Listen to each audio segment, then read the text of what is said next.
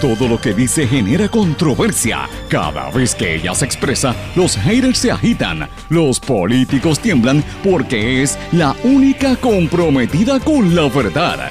Periodista, bloguera, relacionista licenciada, analista de la noticia, escritora y le dicen la provocadora en las redes sociales. Y ahora comienza en blanco y negro con Sandra Rodríguez Coto.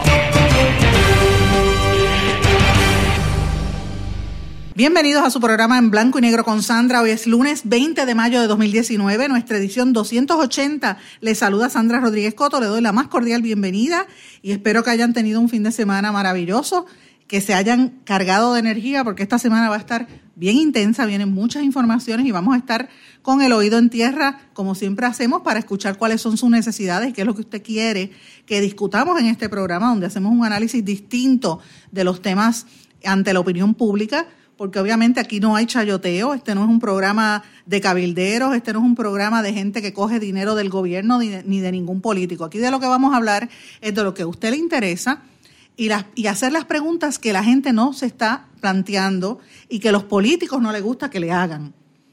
Sin embargo, son los temas que a usted le interesa. Así que, como todos los días, le doy la más cordial bienvenida, le agradezco la sintonía le agradezco los comentarios. Este fin de semana tuve la oportunidad de estar en diferentes áreas. Estuve otra vez en el área de Ceiba y en el área este, Fajardo. Eh, y sé más o menos unos temas importantes que estamos trabajando en esa zona, así que les agradezco la sintonía, les agradezco los comentarios. Vamos a estar en otras áreas alrededor de Puerto Rico como todos los días, siempre pendiente a lo que es lo que a ustedes les interesa desde el punto de vista, obviamente, de una mujer trabajadora, como somos todos los que estamos aquí, y usted va a escuchar aquí honestidad, y no va a escuchar, como le dije, nada de, chayoteo ni de nada con ninguna agenda que no sea el tratar de echar este país hacia adelante, que tanta falta nos hace. Tengo que decirles que en, esos recorridos que uno siempre da, de verdad que eh, salí un poquito triste cuando empiezo a ver todos esos edificios y esas casas con los toldos azules. Ustedes saben que el gobernador ha dicho que son 30 mil casas los que todavía tienen esos techos así. periódico me parece que fue el Nuevo Día, publicó un, artículo sobre esto este fin de semana y, y yo pues que como ustedes saben que me paso en diferentes áreas del país hablando con la gente, pues uno sabe lo que la gente está sufriendo y uno habla con la gente y ciertamente es algo bien penoso, bien difícil y este fin de semana pues de verdad eh, esa parte pues no me gustó porque uno no uno se siente frustrado en el sentido de que no sabe cómo más ayudar que no sea denunciando lo que está viendo, ¿verdad? Aparte de uno hacer los trabajos comunitarios y tratando de, ayudar y visitar gente, pero eh, es frustrante porque cuando uno ve que aquí se gastan 500 pesos por drones amarillos y el gobernador lo justifica y después tú tienes un secretario de, de Agricultura con tantos jóvenes y tantos puertorriqueños que están moliendo vidrio con el pecho tratando de levantar la economía de este país desde la agricultura. Y tú ves un secretario aplaudiendo una empresa como lo es Monsanto, que ha tenido que pagar 200 mil millones de dólares, 2 billones de dólares, porque está enfermando a la gente que utiliza el producto Roundup. O sea, uno tiene que decir contra, pero ¿dónde están las prioridades de este país? Pues señores, hoy vamos a hablar de algunos de esos temas importantes. Siempre les doy las gracias a todos los que nos sintonizan y también a los miembros de este equipo que hace posible la transmisión de este programa. Los amigos de Éxitos 1530 en el área de Utuado, Juntas, Ayuya, toda esa región. Cumbre 1470 en Orocovis y la montaña, el 106.3 FM también en esa zona del centro y norte de la isla, X61, que es en el área de Patillas y todo el sureste, nos sintonizan a través del 610 AM, también a través del 94.3 FM en toda esa área que nos escuchan en Salinas, Arroyo, Guayama, Maunabo, Yabucoa y toda esa región. El 1480 AMWMD de Fajardo hasta Carolina, todas las Islas Vírgenes, las Islas Vírgenes Británicas, Americanas y obviamente Vieques y Culebra. Gracias por sus mensajes, gracias por lo que me dijeron este fin de semana, que han estado sintonizando este programa y que están pidiéndome también particularmente la gente de Vieques. Estoy atenta a ese mensaje. De Vieques me han mandado unos mensajes del problema serio, Vieques y Culebra del tema en las escuelas, que los servicios no están llegando, los documentos, los papeles no llegan, los tienen totalmente aislados. Estoy detrás de esa noticia así, y de esa información, así que sepan que escuché y he visto sus mensajes y voy a darle seguimiento al tema. Eh, y gracias a, las maestras que me estuvieron escribiendo en este fin de semana sobre esa información y, otras que me encontré en este fin de semana en Fajardo. Bueno, a mis amigos del área oeste, Cabo Rojo, Mayagüez, toda esa zona, Hormiguero, San, San Germán, Añasco, Rincón, Aguada, Aguadilla, Moca, Vienen proyectos importantes para el área oeste, encabezados en el área de Mayagüez. Vamos a hablar un poquito de eso. Nos sintonizan allí a través de WYAC 930 AM. Y obviamente nuestros amigos del área metropolitana y prácticamente más de la mitad de Puerto Rico que saben que nos sintonizan por la poderosa señal de WIAC 740. Así que le doy las gracias a todos ustedes por su sintonía. Y señores, hoy vamos a hablar de una de esas cosas que a la gente no le gusta mencionar, a los políticos no quieren tocar ni con una vara larga. Ustedes saben que ya se ha anunciado que la electricidad va a subir, posiblemente suba eh, un mínimo de 29 centavos el kilovatio hora. Yo digo que eso es un mínimo porque el privatizador puede subirlo incluso más. La pregunta es quién va a pagar eso, cuántos pensionados van a poder pagar esa alza en la luz cuando se sabe que posiblemente le corten las pensiones si usted está en quiebra o si usted tiene miedo de que le vayan a quitar la casa, porque los bancos ya anunciaron que van a ejecutar casi 300 mil viviendas. Eh, y encima le suben el costo de la luz y todo lo que eso conlleva. La pregunta es, ¿algún político ha analizado el impacto de este aumento en el bolsillo del consumidor? Hoy, señores, vamos a hablar de lo que es la pobreza energética en el contexto de nuestra realidad en Puerto Rico y usted no se puede perder este análisis. Además, amigos, se confirma lo que hemos estado anticipando por meses. Cada vez que termina un semestre, más familias abandonan el país. El Departamento de Educación confirma que termina el año escolar con 90 mil estudiantes menos. Pero siempre, a pesar de todas estas noticias negativas que he mencionado hasta el principio, siempre hay eh, unos aspectos importantes y casi siempre vienen del punto de vista de la gente, no del gobierno, de la gente, de los puertorriqueños que nos llenan de orgullo ante tanta penuria que estamos sufriendo en este pueblo. Rita Moreno, Orlando Bravo, Ángel Ortiz Uceda, son tres ejemplos de cómo gente decente, cómo somos gente fuerte, cómo somos gente resiliente. El puertorriqueño es gente brava, y brava no de pelea, brava de, de que saca el pecho y sigue hacia adelante a pesar de la adversidad. Hoy vamos a hablar de eso en blanco y negro con Sandra, señores, pero empiezo brevemente con el tema de educación, porque es un tema que ustedes saben siempre toco, un tema que a mí me preocupa mucho y me interesa, porque la educación es el futuro, el presente y el futuro de nuestro país. Ustedes saben que yo eh, apoyo grandemente a los maestros y a los profesores de las universidades porque son la espina dorsal de la sociedad. Los artistas y los profesores y maestros, para mí son de las profesiones más importantes, más dignas que pueda tener un país. Los artistas, porque en todas sus manifestaciones, porque representan el espíritu, el, deseo de, ser algo más. Y los maestros, ya sea maestros de escuela o de universidad o de instituto, porque son los que levantan a una sociedad. Así que por eso ustedes saben que siempre voy a tocar este tema, es un tema que lo tengo bien pegado al corazón. Y en el día de ayer, el, amigo Chopper y otros compañeros estuvieron cubriendo una conferencia de prensa del secretario interino del Departamento de Educación, Eligio Hernández, que informó que 295 mil estudiantes se han matriculado para el próximo año escolar. O sea, ya se sabe que hay menos de 300 mil estudiantes en el sistema de educación pública. Eh, esto representa una merma comparado a otros años.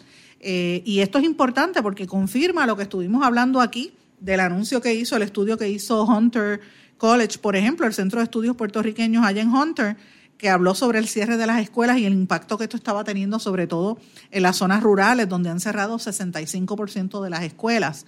Pues según el secretario de Educación, eh, la matrícula ha sido buena. Ellos rechaz, no rechazó ni confirmó, ¿verdad?, de que vaya a haber cambios o más cierres de escuelas, pero eh, cuando le preguntaron si era la merma en los estudiantes del sistema de educación, si era porque están mudándose a escuelas privadas, él no pudo contestar. Eh, y obviamente lo que él dice es que estas son las matrículas que se hicieron online. Yo creo que el anuncio que hizo este secretario interino tiene muchos puntos importantes que se tienen que hablar. El primero, el primero más que nada, que la baja en la cantidad de estudiantes es en el sistema público, pero señores, en los colegios privados también está sucediendo. Por eso usted ve tantos colegios anunciándose, porque están desesperados, no tienen matrícula. Y eso es un tema que yo creo que se tiene que tocar eh, con seriedad en Puerto Rico porque representa un impacto grande de la gente que se va. Número dos, todo lo que se demostró, lo que se informó ayer demostró que la gente en Puerto Rico no tiene acceso a Internet, o por lo menos los pobres no tienen acceso a Internet estable, porque todos los padres que estuvieron eh, ¿verdad? hablando, la mayoría de los padres decían que no tenían forma de conectarse a Internet para matricular a sus hijos en la escuela y que tenían que ir a la Junta de Inscripción Permanente, a los kioscos que montaron o al, a los municipios para poder eh, matricular a sus hijos. El tercer punto que yo creo que es importante, el doble de los padres pidieron transportación escolar. De 40 mil estudiantes sube a 80 mil que están pidiendo guaguas. ¿Qué significa esto? Señores, que ante los cierres de escuela, sobre todo en las áreas rurales, se les está diciendo cada vez más difícil a los padres llevar a los, niños a sus escuelas, así que están pidiendo más transportación escolar. Así que esos son algunos datos importantes. Él dice que no va a haber cierre de los 800 de los 856 planteles escolares que quedan abiertos otro dato importante, oigan esto, de los 294 mil estudiantes que hay en el sistema, 15% pidió cambio. O sea, eh, el 15% del total pidió que lo movieran de una escuela a otra, porque ahora los padres pueden hacer eso, ¿verdad? Ahora, no pudo ofrecer el secretario eh, cifras para comparar esta, esta cantidad con años anteriores. Confirmó que ha habido un 19% menos de estudiantes que se matriculan en el kindergarten, lo que corrobora la data que dio el Centro de Estudios Puertorriqueños la semana pasada, porque fíjese, niños de kinder de 18 mil a 14 mil 700, o sea, sigue bajando la, población infantil. Eh, luego de kinder también ha habido un 11% de merma en los estudiantes de sexto grado y otro 11% de merma en los estudiantes de noveno. Ustedes recordarán que ahora en algunas escuelas combinan más de un salón en un mismo espacio. Los estudiantes de educación especial, el universo es 90.150 estudiantes. Eso equivale a un poco más de una tercera parte del total de, de, los estudiantes del sistema de educación pública. Pero a pesar de eso, también corroboran una merma de un 16%. Después de los de Kinder, la baja más, más, grande ha habido en los estudiantes de educación especial. Y alguna gente que trabaja en este sector y padres y activistas dicen que esto se debe a que los cierres de escuela hacen, provocan que mucha gente deje de llevar a los niños a las escuelas y, no se está midiendo la deserción escolar precisamente porque no hay manera de transportarle. Donde mayor pérdida de estudiantes ha habido ha sido en la región de Humacao. Así que esto es un tema que yo creo que va a traer cola y es importante que se hable. Ayer también trasciende y hoy que la Junta de Control Fiscal, eh, por otro lado, señores, radicó demandas contra los bonistas de retiro y los contratistas de la Autoridad de Carreteras. Las demandas son por 2.5 millones de dólares por bonos que se emitieron en el 2008 y que no se sometieron, no se sometieron a la Asamblea Legislativa para aprobación. O sea, compra de bonos que se hicieron ilegalmente. Esto es importante, señores, porque volvemos a lo mismo. E, esta es la parte que nosotros no se nos está explicando emiten un comunicado de prensa, pero queremos saber quiénes fueron esos bonistas, quién hizo esa emisión de bonos sin permiso y violando la ley. Ahí es que tiene que venir el accountability, señores, porque ¿quién es el culpable de la deuda en Puerto Rico? Claro, el pueblo eh, votó por los políticos que nos endeudaron, pero señores, hay una gente con nombre y apellido que son los responsables de esta deuda, de estas comisiones, estas ventas que se hicieron, esta compra de bonos. Por ejemplo, la, hay una eh, la Junta está demandando a retiro porque quieren recuperar casi 400 millones de dólares en pagos totales, unos pagos que se hicieron ilegalmente. ¿Quién fue el responsable? ¿Por qué no quieren decir eso? Ahí es donde está la falta de transparencia que yo eh, he estado denunciando grandemente porque es que es una, es una situación, eh, señores, bien fuerte. Y deben estar atentos. Yo estoy detrás de una noticia que no sé si la pueda mencionar en estos momentos, pero estoy detrás de una noticia con, con las leyes 2022, así que tienen que estar atentos a eso. Señores, el secretario de Estado, Luis Geraldo Rivera Marín, confirmó que la famosa ayuda humanitaria que iba a ser enviada o que trataron de enviar en un barco desde Puerto en, primero en un avión y después en un barco de Puerto Rico a Venezuela, valorada en 1.7 millones de dólares, está en un centro de distribución desde febrero. Y esto, la carga y entrega de suministros le costó al erario, nos costó a nosotros 211 mil dólares. Eh, y hay que preguntarse, ¿en qué estatus está esto? ¿Sabe?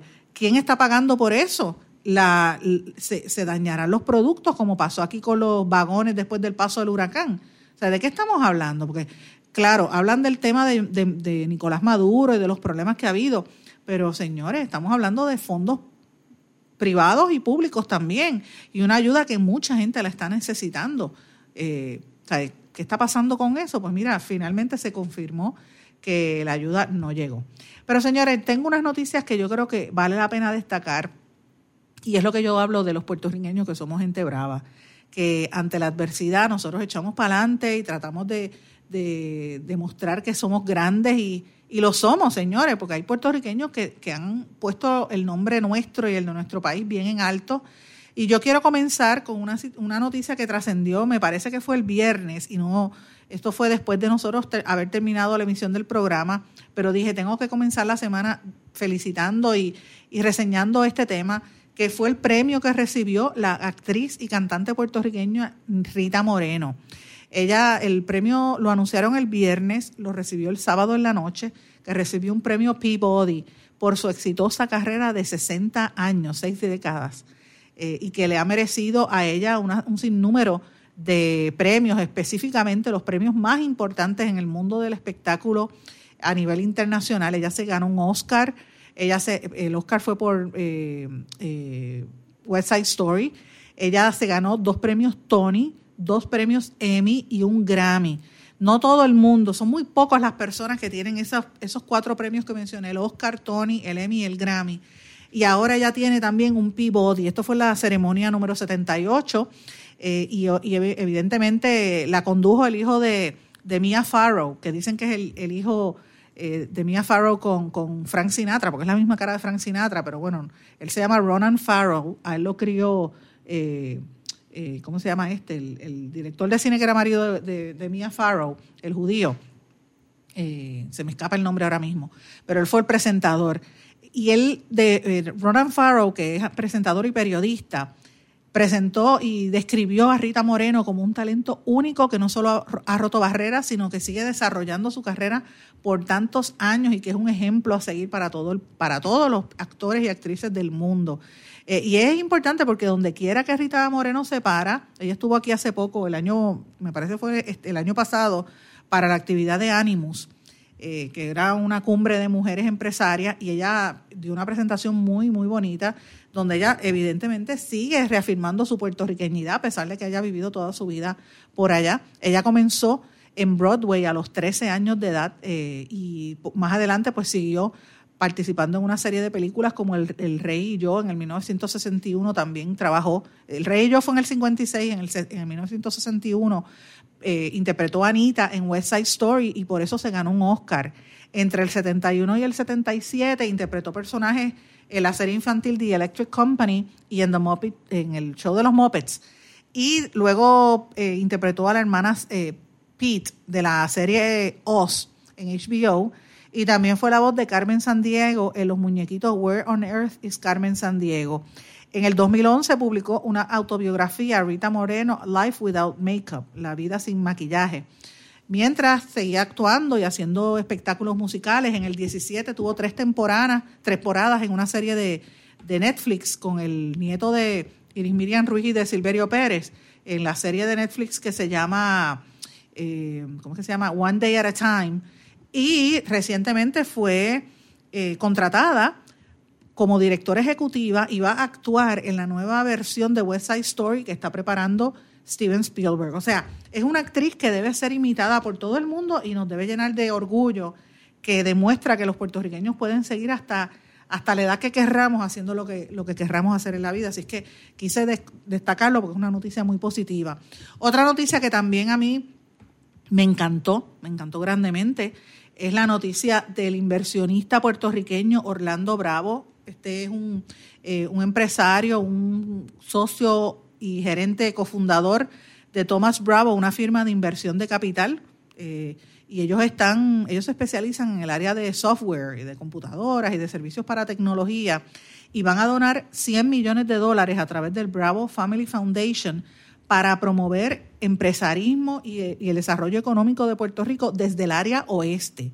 De hecho, él, va a estar identificando una serie de, potenciales estudiantes y potenciales empresarios que están desarrollando o quieren desarrollar sus negocios para crecer a nivel eh, económico y, fomentar el, desarrollo de empleos en la zona oeste. Él es de Mayagüez.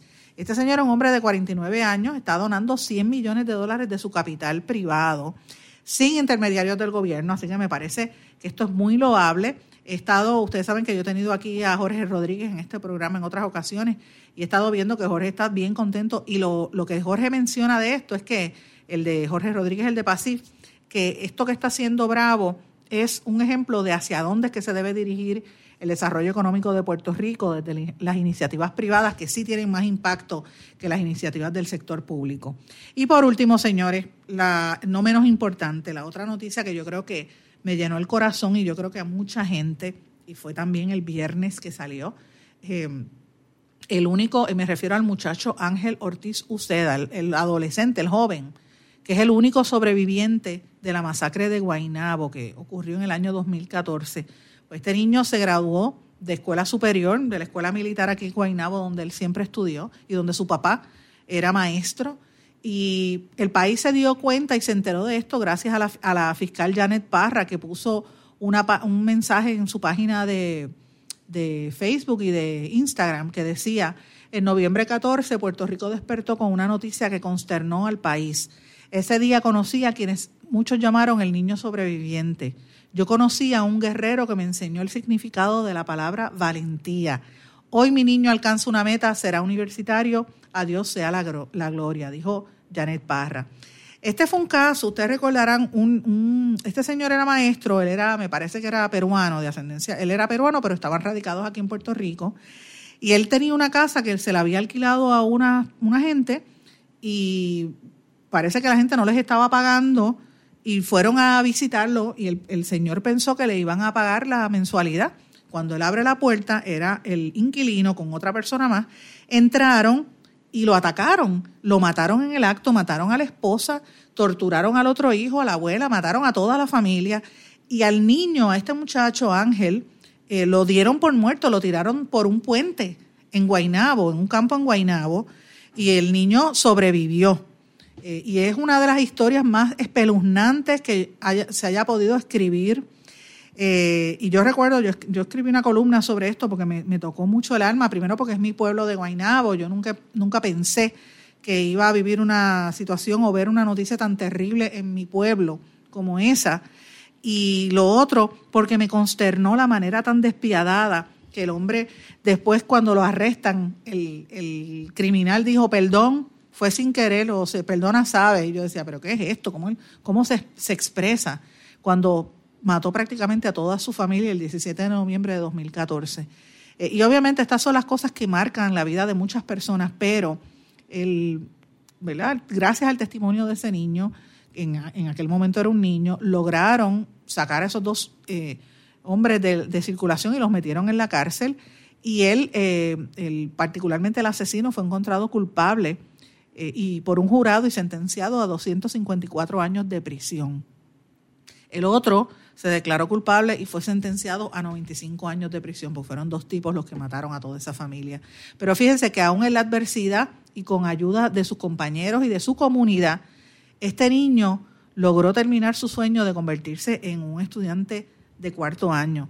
Imagínense el, el trauma tan terrible, que ese dolor que siempre va a representar para él lo que vivió pero como bien dice la, fiscal Parra, es un, sobreviviente, más que un sobreviviente, es un guerrero.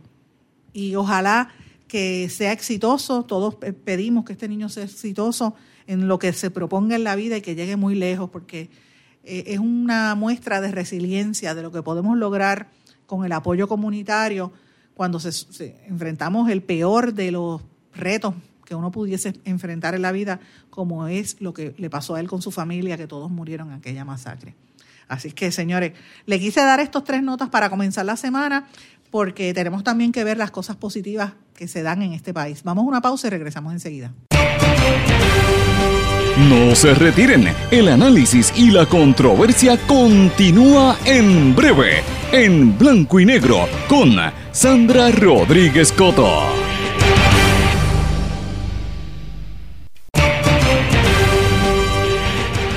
Ya regresamos con el programa de la verdad en blanco y negro con Sandra Rodríguez Coto. De regreso en blanco y negro con Sandra. Bueno amigos, yo tenía hace varios días en mi mente trabajar un tema porque me preocupaba mucho lo que se estaba discutiendo en la opinión pública, sobre todo la semana pasada, en torno al inminente aumento en el costo de la electricidad y lo que se plantea que podría subir hasta 29 centavos el kilovatio hora. Y yo llevo bastante tiempo viendo esta información sobre lo que se llama la pobreza energética y es la relación entre lo que uno puede pagar y hasta qué condición uno puede aguantar los aumentos que se vaticinan en, el servicio eléctrico. Yo escribí la, columna, como ustedes saben, yo lo he dicho anteriormente, yo publico todos los domingos en Noticel y suelo enviar mi columna los viernes eh, o, el sábado por la mañana o el viernes por la tarde. Eh, y eso fue lo que hice. Yo mandé mi columna para que la corrigieran, saliera publicada el domingo. Y da la casualidad que en el periódico El Vocero también tocaron el mismo tema, lo que me apunta, señores, a que es un tema serio, es un tema que se ha estado mirando con detenimiento. En, el caso del vocero lo trabajó la amiga eh, eh, Ilianexis Vera, que es una extraordinaria periodista de negocios y una gran compañera. Así que eh, me parece importante que dos personas en dos puntos distintos, en dos medios diferentes, hemos llegado a la misma conclusión. ¿Y de qué yo estoy hablando, amigos? Pues miren, yo lo que me refiero es, es al tema de que nadie ha cuantificado el impacto directo que el, aumento de costos va a tener en nosotros los ciudadanos. No se ha dicho, no se ha hecho una investigación eh, cabal sobre esto y tenemos que tener en cuenta que el aumento propuesto en energía eléctrica estaba contemplado en el, en el plan fiscal que sometió el gobierno y que avaló y que ahora está impulsando la Junta de Control Fiscal. Entonces la actitud del gobierno y del gobierno y de la Junta e incluso de los bonistas. Es como que, bueno, yo tengo que cuadrar caja, me tienen que, pagar, tienen que aparecer mis chavos. Y yo digo, perfecto. Cuando uno coge una deuda, uno tiene que pagarla. El problema es cómo vamos a pagarla. ¿Van a tener que vivir a oscuras o tendrán que poner pillos de luz? Y miren, yo, ustedes saben que yo recorro de, la seca a la meca, voy a, a cuantos sitios hay en Puerto Rico y he visto en un montón de lugares, en urbanizaciones, en campos, en barriadas, en, en residenciales públicos, gente con pillo de luz, pero también gente que simple y llanamente no pueden pagar la factura y están a oscuras, como si hubiera pasado el huracán. Y usted dirá, Sandra, estás exagerando. No, señores. De hecho, yo conozco gente profesional que está haciendo eso aquí en Puerto Rico. Incluso el otro día estaba con un compañero en uno de los medios que me dijo que llevaba dos meses sin poder pagar la electricidad porque la cuenta está muy alta y, le habían cortado la luz. Así que de eso es que se trata. La pobreza energética surge cuando las personas son incapaces de pagar por la energía y esto los priva de tener los servicios que ayudan a satisfacer sus necesidades básicas, como por ejemplo cocinar alimentos, tener luz en la oscuridad, tener calefacción en los sitios donde hay frío o tener un abanico, poder poner aire acondicionado donde hay calor, el poder conectarse a una computadora para estudiar o para trabajar o una cosa tan sencilla como tú tener la insulina en la nevera. Para eso es, urgente el tener el servicio eléctrico. En los países desarrollados se mide la capacidad del pago por el servicio y en los países del tercer mundo se mide a base de las fuentes de energía moderna, pero tanto en los países pobres como en los del primer mundo hay desigualdad energética y afecta las condiciones de vida de las personas. Según la investigación que yo pude realizar para mi columna, los invito a que la lean en Noticel, hay 1.600 millones de personas sin acceso a electricidad en el mundo y cerca de 3.000 millones de personas cocinan y calientan sus hogares en distintas partes del mundo con leña, madera o con excrementos de animales. La ONU fijó para el año 2030 la, la fecha límite para erradicar la pobreza energética y eso es parte de los objetivos que ellos tienen para eliminar la pobreza en el mundo. En España, para que tengan una idea, un 41% de la población eh, sufre de pobreza energética y según un informe que se publicó el año pasado, esto provoca 7.100 muertes prematuras al año. Gente que pudo haber durado más si hubiese tenido la conexión a una máquina o hubiese tenido la, los medicamentos en nevera, por cosas así, como nos pasó a nosotros en el huracán. En México, el 43% de los hogares viven en pobreza energética extrema, según la Comisión Económica para América Latina y el Caribe, mejor conocida como la CEPAL. Pero no nos tenemos que ir tan lejos. Miren, en los Estados Unidos un 31% de los hogares tienen problemas para pagar la factura de la luz. De esos hogares, un 41% son hispanos, según la Administración de Energía. Y hay una serie de entidades que se dedican a, entidades cívicas y del, no gubernamentales, que se dedican a vigilar eh, a los consumidores y a vigilar los derechos de los consumidores. Y ahí está el Consumer Energy Alliance, que ha dicho que la crisis energética en los Estados Unidos es tan grande que en algunos sitios, cuando la gente vive alquilada en un, en un apartamento, en una casa, y los inquilinos dejan de pagar la luz y lo sacan, Viene entonces servicios sociales y les quita a los niños porque están sin hogar. Así que vemos que el, hecho de tú no tener el servicio eléctrico es mucho más complejo dependiendo de donde tú vivas. O sea que no, es, no estamos exentos ni Estados Unidos tampoco. Aquí en Puerto Rico no se mide esa pobreza energética y no se está haciendo. Y yo creo que esto es imperativo que se haga porque nosotros tenemos que contabilizar otros aspectos que nos afectan a nosotros en la recesión en la que estamos el, nivel del desempleo que sigue siendo alto, el subempleo, gente que tiene que tener dos y tres trabajos ganando el, mínimo por hora, el alza en los costos de los medicamentos, eh, la amenaza que está ahí de que este mes de junio, ahora el próximo mes, empiezan los bancos a ejecutar sobre 250 mil hipotecas, o sea que la gente va a estar en la calle el alza en el costo de vida, que ya ustedes saben, ya lo hemos dicho hace bastante tiempo, que llegó con la guerra de los aranceles entre Estados Unidos y China. Y encima la amenaza que viene de que van a recortarle las pensiones a los jubilados del gobierno. O sea, no es fácil para el pueblo y los políticos se niegan a admitirlo, no quieren reconocer que, que esto es importante porque no les conviene en términos electoreros. Eso es lo que a mí me molesta.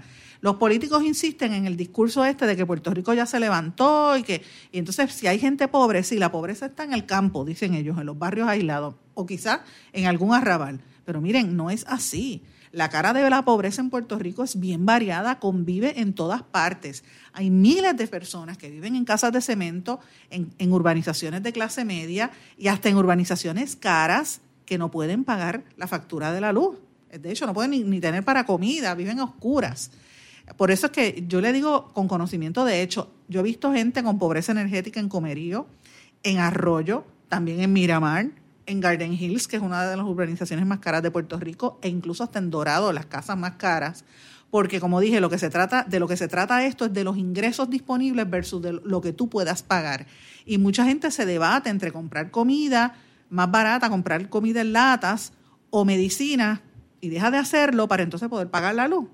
Y entonces uno lo ve también en las familias que eh, hay muchas familias sin hogar. Ustedes recordarán que la semana pasada hablamos de ese tema, la, gente, los deambulantes que están aumentando y la cantidad de jóvenes arrimados que se quedan viviendo con los padres o vuelven a vivir con los padres, dependen de los viejos, de los abuelos, porque no tienen el dinero. Los millennials, por ejemplo, no se pueden independizar porque les, les es muy costoso la vida e incluso la, la electricidad.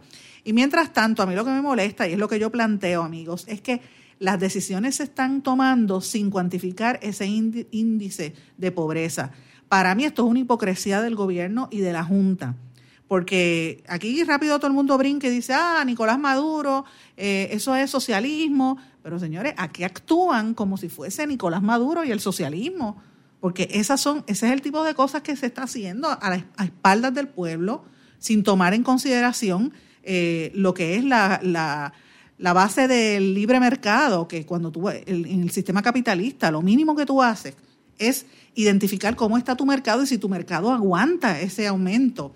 Eh, y yo no he escuchado hasta el día de hoy a ninguno de los políticos que brega con esto, ni a Batia, ni a Seilhammer, ni a Rivera Chávez, ni a Johnny Méndez, ni a Víctor Párez, es más, ni siquiera el gobernador Rosselló hablando de la pobreza energética.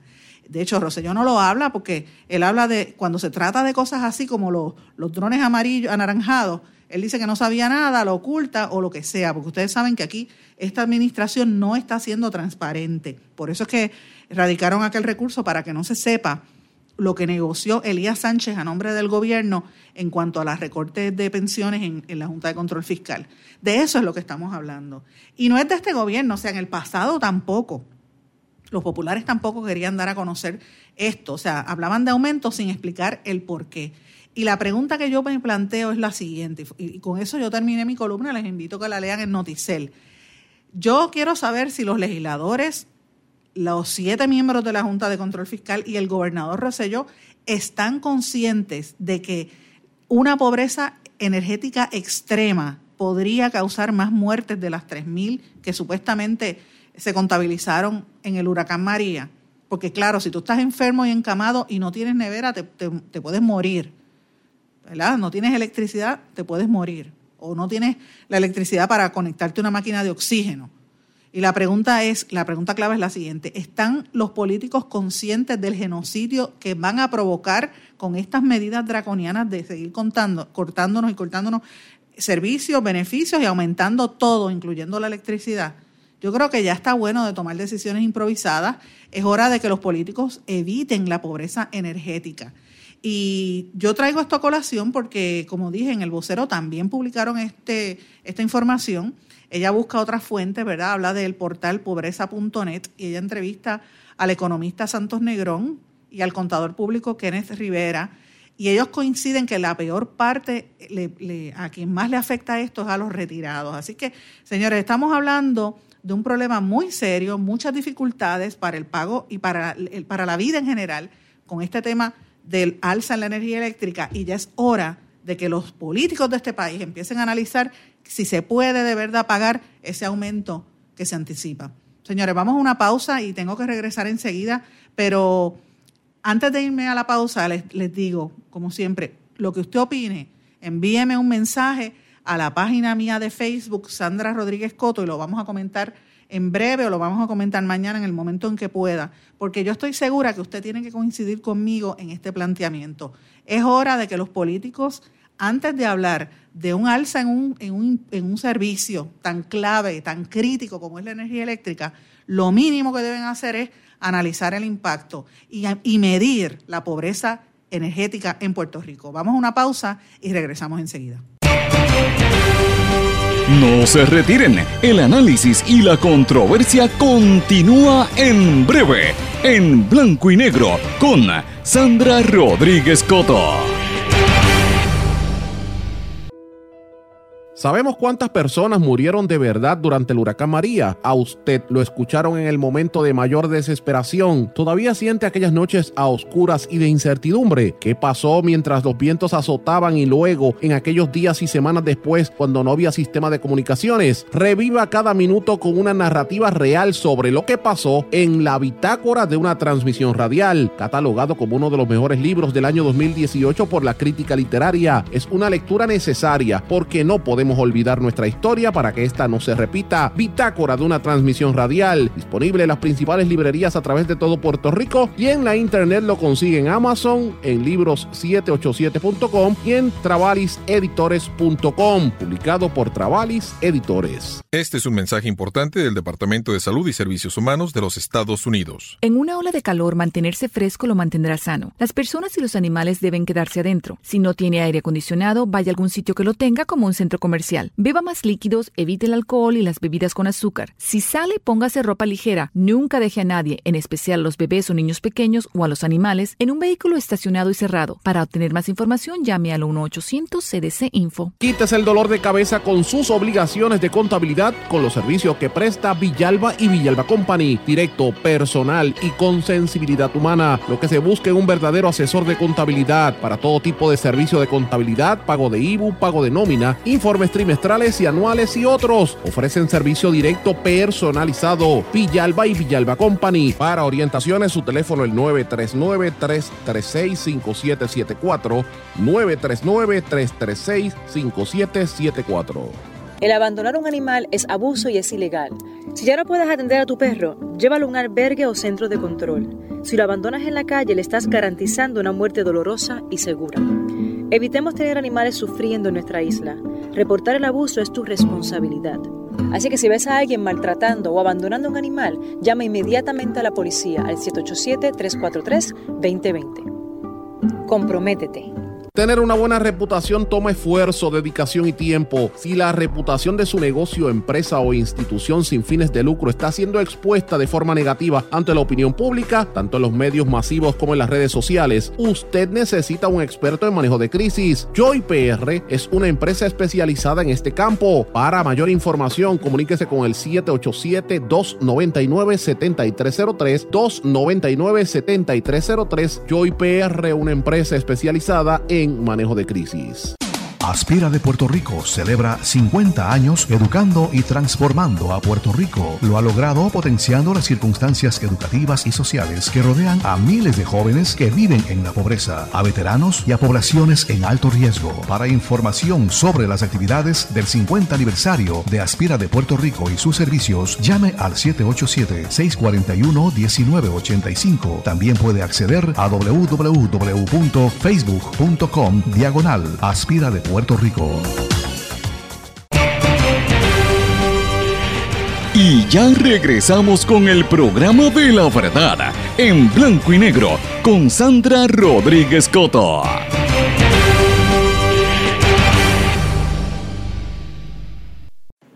Te regreso a esta parte final de en blanco y negro con Sandra. Bueno, como dije en el segmento anterior, que el tema este de la, de la pobreza energética a quien más afecta es a los envejecientes, pues Señores, aprovecho este segmento y comienzo hablando de un anuncio que acaba de dar el Colegio de Abogados de Puerto Rico y la Comisión de Derechos de Víctimas de Delitos y sobre Derechos de Personas de Mayor Edad.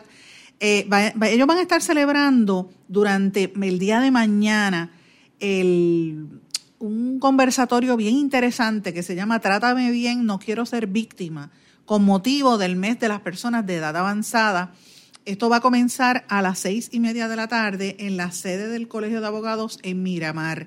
Y lo que ellos buscan es el, que haya un diálogo entre las buenas prácticas para el trato digno de los adultos mayores y la importancia de desarrollar campañas a estos fines, educando, moldeando comportamientos, respetando la dignidad y la autonomía de todas las personas, sobre todo los mayores, que son capaces de tomar sus propias decisiones.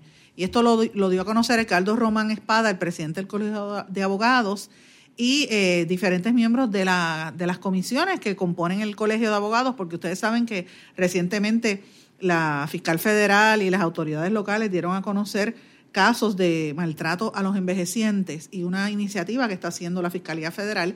Y esto es importante. De hecho, el amigo José Acarón, que es el director de AARP, eh, y otras, otra serie de ejecutivos de, y, y funcionarios del recinto de ciencias médicas de la UPR en el Departamento de Gerontología, la catedrática de Trabajo Social de la Universidad Ana Geméndez, ella se llama Astrid Santiago, representantes de la Procuraduría de Personas de eh, Edad Avanzada, la famosa psicóloga social Mercedes Rodríguez y otra serie de personas y eh, personalidades, debo decir, van a estar ofreciendo charlas ese día. Así es que si usted quiere, si usted es una persona mayor o usted eh, trabaja atendiendo a las personas de edad avanzada, eh, les recomiendo que asistan a esa actividad. Es mañana en el Colegio de Abogados de Puerto Rico y es importante porque Puerto Rico está envejeciendo, las personas mayores están convirtiéndose, ya son la mayor parte de, la sociedad y tenemos que respetarlos y aprender a, a tratar con ellos de acuerdo a sus necesidades y más que nada respetando su dignidad, que eso es lo más importante. Y para que ustedes tengan una idea, los, mayores de 50 años, incluso gente mayor de esa edad, producen el 43% del Producto eh, Interno Bruto en Puerto Rico y representan el 61% del gasto de consumo de bienes y servicios en el país. O sea, es un segmento importante de la población y hay que empezar a respetarlo. Y esta semana también, amigos, se lleva a cabo la Semana de Internet. Eh, y hay una serie de consejos que se están llevando a cabo para evitar el eh, para uno protegerse y evitar los hackers a nivel corporativo, porque ustedes saben que hay información sensitiva en las computadoras de empresas eh, y se meten esos virus y lo que hacen es robarse la información. Así es que entre las recomendaciones que está haciendo la firma Marsh Saldaña es identificar, eh, hacer una evaluación para identificar los, los principales riesgos cibernéticos que usted tenga en su compañía o a nivel individual para poder analizar el impacto real de los, de los riesgos desarrolle planes de concienciación y, ciberseguridad para fomentar la capacidad de los usuarios de detectar y reportar amenazas que puedan afectar la organización. evaluar implementación de soluciones anti-malware, definir una política de actualizaciones de seguridad periódicas, hacer un plan de respuesta ante incidentes cibernéticos y realizar ejercicio, porque de nada vale tú sabes la teoría si no lo practicas. Así que me parece importante estas recomendaciones ahora mismo en la semana de la Internet, que es que comienza prácticamente hoy. Otro tema, amigos, que también quería traerle es el tema de, de las noticias falsas y los fake news. Y esto es un tema que yo llevo varias semanas mirándolo con detenimiento y en estos días ha trascendido una información eh, incluso más preocupante. Los sistemas informáticos que permiten desarrollar vídeos están manipulando las imágenes están creando unos videos falsos, pero son tan y tan reales que le llaman los ultrafalsos, ¿verdad? Porque uno no puede detectarlo con facilidad si el video es real o es una mentira. Y por lo menos en algunos países en, el mundo, sobre todo en Brasil, están tratando de identificarlos porque se están eh, propagando como pan caliente una serie de noticias que no son reales, sobre todo utilizando estos vídeos allí en Brasil. Y esto es, está pasando en otras partes del mundo, pero en Brasil hay preocupación por el tema político. Así es que eh, ellos están llevando a cabo precisamente un foro que se llama Fake News y Elecciones. Eh, y cómo este fenómeno de deep fakes, o sea, la, las fecas, por decirlo así en mal español, lo, lo, falso, ¿verdad? Pero aquí le decimos las fecas. Los videos fecas, esto eh, bien, bien eh, difíciles de identificar, eh, generan un audio y un vídeo tan realista que tú te crees que la noticia es, te están diciendo una cosa que es cierta y no, y no es así. Así que esto es bien preocupante, sobre todo como se acerca a las elecciones, pues tenemos que ver, porque como aquí en Puerto Rico rápido se copian de lo negativo, pues esté pendiente a que el video que, le ponen y que usted ve en las redes sociales es real, verifique quiénes son las fuentes y verifique verifique si es una información de una fuente fidedigna, porque puede ser una mentira. Y hablando de Brasil, señores, la Oficina Federal de Investigación de los Estados Unidos, el FBI, está investigando a las compañías Johnson Johnson, Siemens, General Electric y Philips por sobornos en Brasil. El sistema de salud pública brasileño es uno de los más grandes del mundo y las empresas que mencioné aparentemente están vinculadas en un caso donde ofrecían sobornos a cambio de los contratos de gobierno con precios elevados. Esto lo dio a conocer la agencia de noticias Reuters, citando a unos investigadores brasileños. Pero esas no son las únicas compañías. Hay otras 20 compañías que pudieron haber eh, formado lo que ellos denominan los, el FBI de los Estados Unidos una especie de cartel para pagar eh, sobornos allá en, en, Brasil. Así es que, eh, y algunos de ellos pues lo vinculan al escándalo de la constructora Odebrecht. Ustedes recordarán el conglomerado brasileño que en el 2016 eh, los federales americanos y Brasil negociaron una multa de 3.500 millones de dólares contra esa empresa en el caso de la Bajato, que es el mayor escándalo de corrupción en Brasil, y que donde hablaba de un tema de, sobornos a través de licitaciones de contratos en obras públicas a través de la empresa Petrobras. Y ese, ese escándalo que fue en, en, el tema del petróleo se propagó en todo el casi todos los países de América Latina, en República Dominicana, Centroamérica, olvídate. Y habrá que ver qué, qué parte de ese esquema participó Puerto Rico. Eso fue en el área de petróleo. Ahora es, este es otra escándalo de grandes proporciones de corrupción, pero en el área de salud. Y, es importante que nosotros miremos este tipo de noticias, señores, porque nosotros pasamos por esta misma situación, eh, tenemos muchas veces las mismas empresas y esas prácticas, pues a veces se, yo no estoy diciendo que lo hagan aquí en Puerto Rico, pero hay que estar atento porque si el FBI interviene y está investigando empresas que están haciendo eh, ilegalidades en Brasil, imagínate que pueden estar haciendo en otras partes del mundo, incluyéndonos a nosotros. En el caso de Brasil, el, sistema de salud allí atiende a 210 millones de personas. Eh, y aparentemente estas empresas cobraron hasta ocho veces el precio del mercado para, para básicamente pues hacerse de unos dineros que no los tenían. Habrá que ver en qué estatus queda esto. Señores, y antes de terminar, quiero traer otro tema que también me tiene bastante preocupada y es, tiene que ver con la política del presidente de los Estados Unidos, Donald Trump, eh, y es la, la, posibilidad de que se lleve a cabo una guerra entre los Estados Unidos e Irán. ¿Qué tan lejos y qué tan, ¿verdad? Cuán, cuán probable sea un enfrentamiento entre los dos países? Pues mira, todo tiende a indicar que hay unas narrativas que compiten entre sí.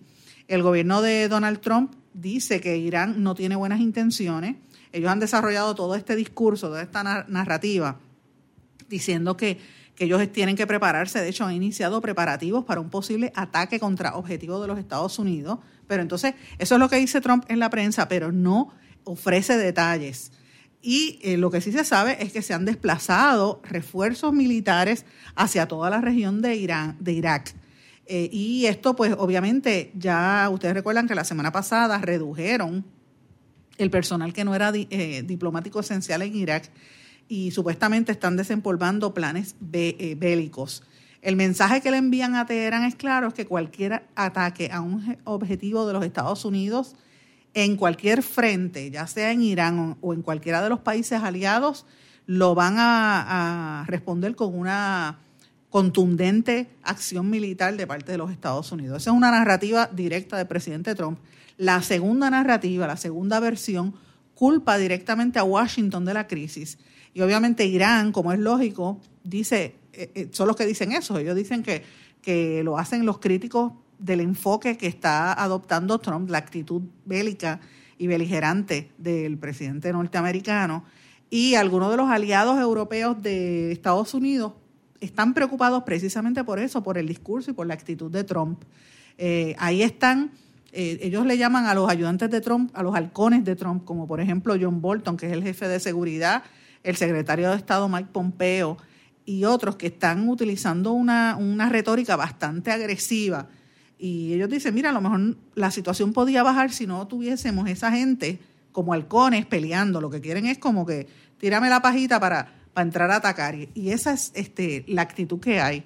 Eh, nosotros tenemos que ver si hay, cuál es la percepción y cuál es la realidad de esto, cuáles son las interpretaciones que se le dan a estos hechos, a cuáles se ignoran eh, y cuál es la posibilidad, ¿verdad?, que, el conflicto mayor sea por otros motivos.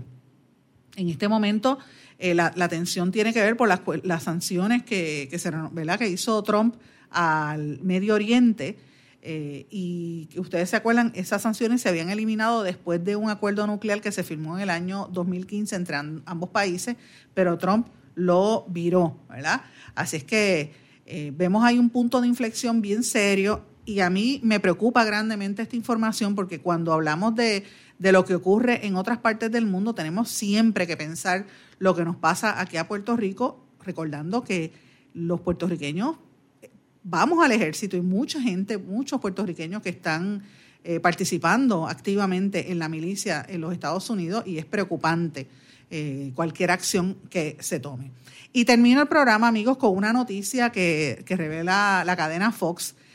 hay una serie de strippers, bailarinas negras, African Americans, ¿verdad?